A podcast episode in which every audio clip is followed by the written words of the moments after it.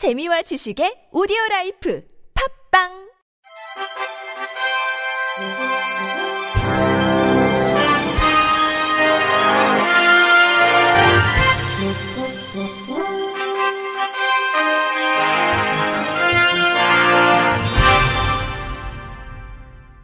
청취자 여러분 안녕하십니까? 6월 8일 화요일 KBS 뉴스입니다.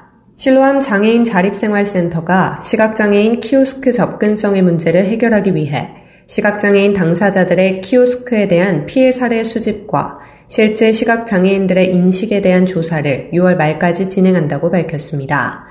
센터는 2020년부터 시각장애인 키오스크 접근성의 문제를 제기하고 국민청원을 진행해 많은 사람의 동의를 얻은 바 있습니다.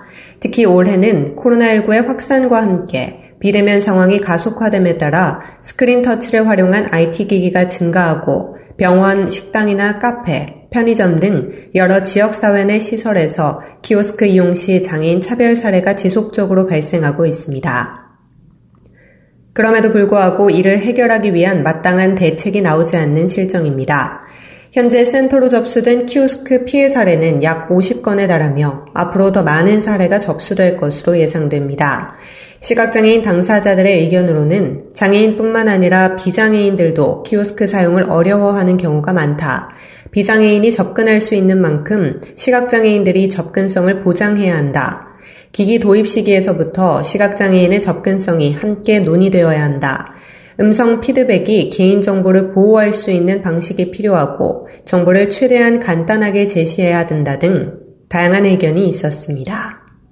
정부가 장애인이나 고령자 등도 키오스크를 불편함 없이 이용할 수 있도록 정보 접근성이 보장된 제품을 우선 구매하는 방안을 추진하기로 했습니다.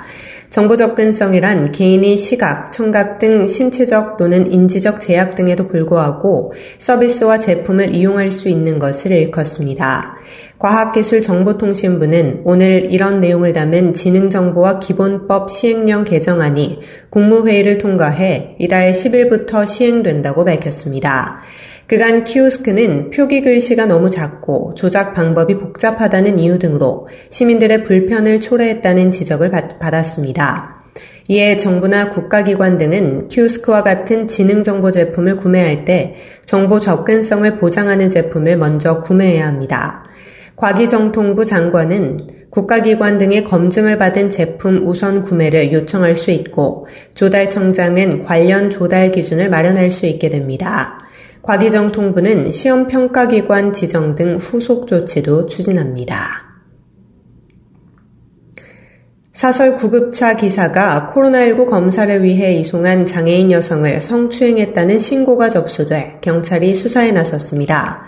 울산경찰청 등에 따르면 최근 지역의 한 장애인 단체는 발달장애 여성 A씨가 사설 구급차 기사로부터 성추행을 당했다는 내용으로 경찰에 수사를 의뢰했습니다.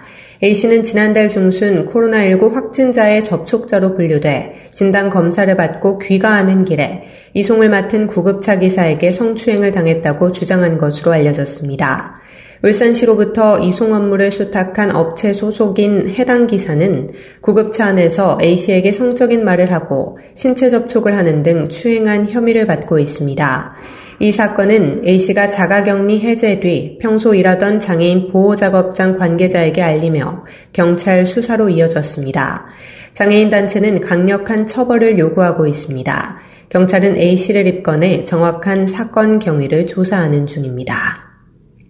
세종시의 장애인 맞춤형 운동 처방 서비스 제공을 위한 장애인 체력 인증센터가 문을 엽니다.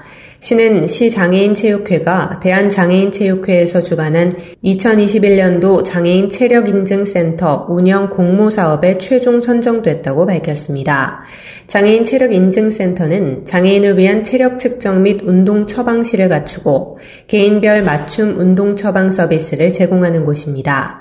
센터는 반곡동 장애인형 국민체육센터 3층에 들어설 예정이며 운영비는 올해 1억 원을 시작으로 매년 1억 7천만 원 상당의 기금을 지원받아 체력 측정 장비 구입, 운동 처방사 등 전문 인력 배치에 쓰입니다. 시는 센터가 종촌동에 위치한 체력 인증센터와 연계해 남북권 시민을 위한 거점 체력인증센터로서 기능을 수행하는 등 장애인과 비장애인 모두의 건강 증진 향상에 크게 기여할 것으로 기대했습니다. 서울중앙지법 형사합의 25-1부는 특수 공무집행 방해치상 혐의로 기소된 52살 A씨에게 징역 1년 6월에 집행유예 2년을 선고했습니다. A씨는 지난 2019년 12월 5일 서울 종로의 한 호텔 앞에서 진행된 기자회견장에서 도열한 경찰을 전동 휠체어로 들이받아 상해를 입힌 혐의를 받고 있습니다. A씨 등이 속한 당체는 당일 포럼을 위해 방문한 보건복지부 장관에게 부양 의무자 기준 완전 폐기 공약 이행 촉구 의견서를 전달하기 위해 기자회견을 개최했습니다.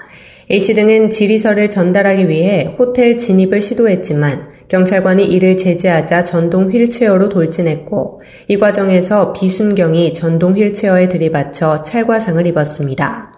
A씨는 재판 과정에서 질의서 전달을 시도하던 중 우연히 다친 것으로 고의성이 없고 전동 휠체어는 위험한 물건이 아니라며 호텔 진입 목적과 필요성을 고려하면 정당 행위라는 입장입니다.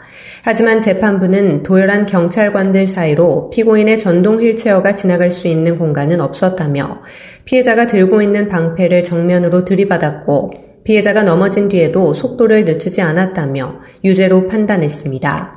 이어 비록 전동 휠체어가 거동이 어려운 장애인들의 이동수단으로 사용되는 필수적인 물건이라 해도 가속해 충격을 가할 경우 상해의 결과를 발생시킬 수 있음이 분명하다고 판시했습니다. 늦은 밤에는 장애인 주차 공간을 이용하라며 주민들에게 되도록 신고를 하지 말라는 방을 붙인 한 아파트의 사례가 온라인 커뮤니티에서 화제가 되고 있습니다. 한 누리꾼은 4일 오후 10시께 보배드림에 장애인 주차 관련 벌금 신고는 어떻게 해야 하는 것이냐며 아파트에 붙은 통보문으로 추정되는 사진을 올렸습니다. 누리꾼은 게시글에서 장애인 주차와 관련된 벌금을 아파트에서 물어주겠다고 했다며 관리비에서 벌금을 내준다는 말인데 주민 동의 없이 이 같은 통보를 해서 되냐고 반문했습니다.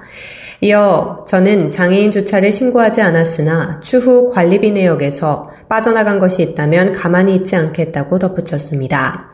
누리꾼이 올린 사진에는 동대표 100이라고 써있는 안내문이 등장했는데 안내문에는 우리 아파트 주차장이 협소해서 밤에는 장애인 주차장을 주민들이 이용하곤 한다며 어느 주민의 신고로 주차 위반 통지서가 발부된다. 누차 이런 경우가 발생해 지금부터는 아파트에서 벌금을 책임지고 지불할 계획이라고 했습니다.